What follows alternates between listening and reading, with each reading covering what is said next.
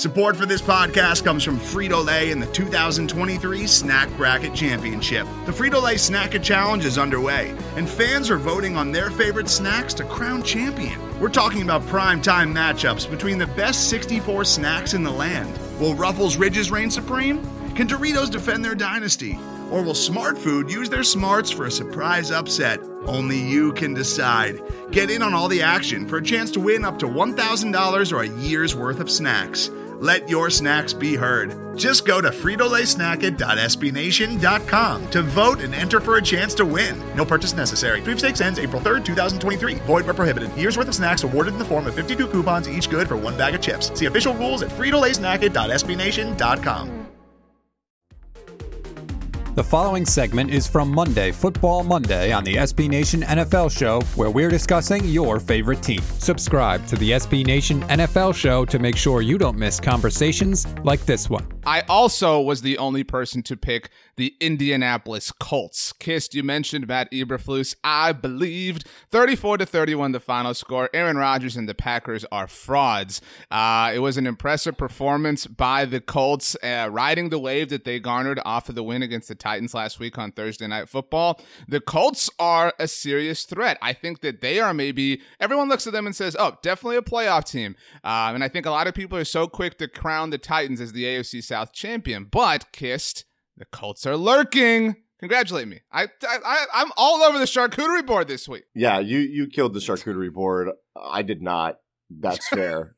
I had a, had a momentary who was your lapse. Who was your lone charcuterie board pick, Kist? Because uh, I know the answer. Yeah, I don't want to talk about it. I believe you picked a potato head as your lone charcuterie board. Tell pick. tell the truth. You don't have to be lying on this one, Kist. Well, I'll tell you what, th- that game was lost when they came out with the game plan of we're going to run Adrian Peterson five times in the first eight or nine plays.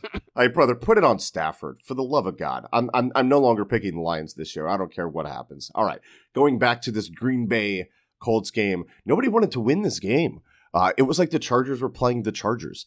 The the Pack had a 28 to 14 lead at the half. The Colts were up and had a drive with something like five offensive penalties and had to punt when they could have put it away, leading to the game time drive by the Packers.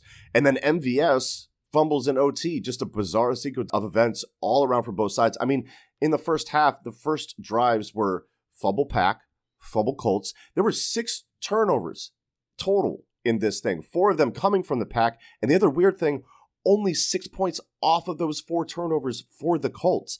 Couple of thoughts. Uh, Philip Rivers isn't washed. He's just a lunatic. He outplayed Rodgers despite getting uh, knocked out of this game briefly with an injury where Jacoby Brissett had to come in. Uh, Packers have had an issue punching back this year. Uh, as our friends at Acme Packing Company noted in their recap, it was good to see them face some adversity and not completely fold. I thought that was encouraging on their part. I don't think they're they're they're frauds, as as RJ joked about. Uh, they put up serious numbers in the first half against this Colts defense, who have a great argument for best in the league. But that Colts defense then held down the fort in the second half, only allowing three points. Again, defensive coordinator Matt Eberflus should be another name being thrown around in the head coach hunt this season. Shout out Julian Blackmon, rookie safety for the Colts. He's a baller, super fun to watch on film. Colts are pretty uh, a pretty good tier two team and that's really mm. nothing to sneeze at. And it's and it's hard to talk about these teams, even like with the Steelers, who are ten and zero. I think they're like one of the worst ten and zero football teams that I've seen. They're always playing down to their competition. They struggle with the Cowboys. Uh, that Jacksonville game wasn't nearly as dominant as the score would say. You put them kind of in the league with the Colts, but it's like Chiefs and then everybody else, and it's hard to talk about everybody else because it's can you beat the Chiefs? I don't think the Colts can, but they're not that far off, I guess. Yeah, have you guys ever seen that movie Sky High? You know I'm talking about? Um, with no. the superheroes.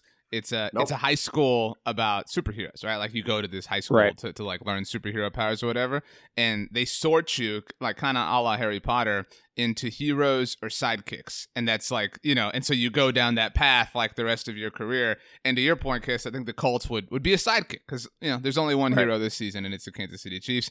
Pete, were you um were you impressed by the Colts? Were you are you worried about the Packers? How are you feeling? Thank you for throwing it to me, RJ. We'd probably be a known Hufflepuff guy, right? If we're if we're sorting in the Harry Potter. Maybe world. the meanest thing um, you've ever said to me. Wow. I I think Cedric Diggory Nation, stand up. I think so. I have a so I have a little bit of a hot take here. I think yes, there are teams out there who could use an Eberflus shot, but I'm not a big fan of the defensive head coach. This is 2020. I think you got to keep it with the offense, trying to push for my guy Eric Bieniemy. Packers Colts. You know, first we had Busgate. Then we had logo gate. You know, there was a little bit of compliment gate in this. After the Packers beat the 49ers earlier in the season, Aaron Rodgers could be heard telling reporters that Fred Warner is you know, the best linebacker in the league. Colts linebacker Mm. Darius Leonard Ooh. supposedly did not like this. He finishes with six tackles, a pass defense, and a fumble uh, recovery. This is a game to me that means a lot more, just my opinion, for the Colts than it does the Packers. Sure. I think the Packers are going to be there. Uh, but this was a game where Green Bay had a 28 to 14 lead. And then you have later in the game what is the Rodgers moment, like similar to Mahomes had, but you know, Mahomes finished the deal. But with the the Hail Mary type of pass to MVS, they get the tying field goal. It really felt like something that the Colts were going to blow, but they didn't. Uh, Squints got the 39 yard field goal, and the Colts walk off with the win. And to me, um, Philip Rivers is in a good place in Indy because of the defense and what the defense means to the Indianapolis Colts. I felt like in San Diego, it was always up to Rivers to like save the day Yeah. Sure. miraculously, will the team to victory. In Indy, he's got to take care of the football, orchestrate clean drives, get it into the hands of one of the six six to nineteen running backs they have, and you're good to go. Um, the defense is that good. Yeah, the first half was bad. Love the three points the entire second half. The defense also forced three fumbles and an interception.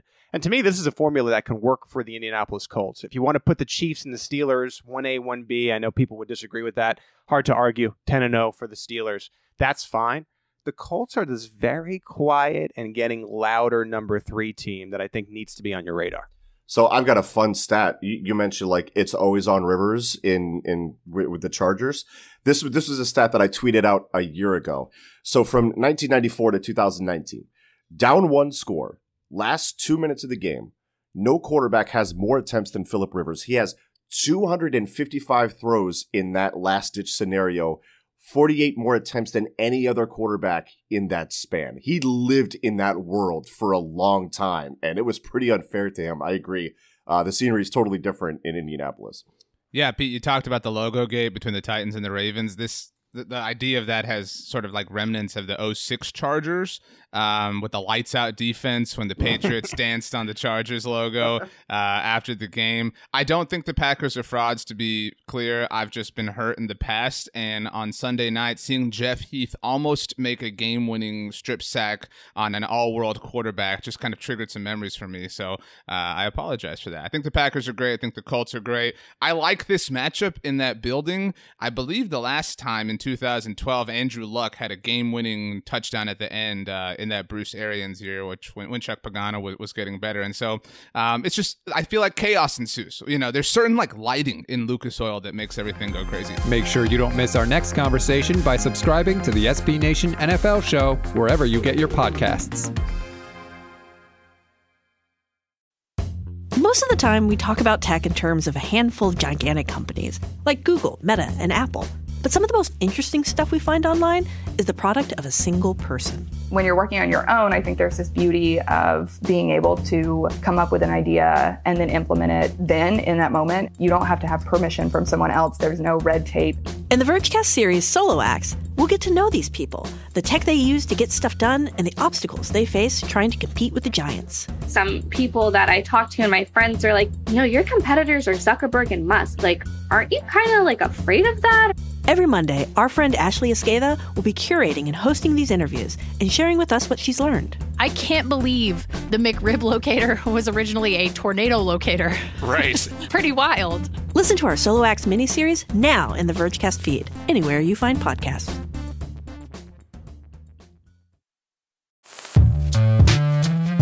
Hello, I'm Nilay Patel, the editor in chief of The Verge and host of Decoder, a business podcast where I interview CEOs about big ideas, the problems that come from those ideas, and how they make decisions.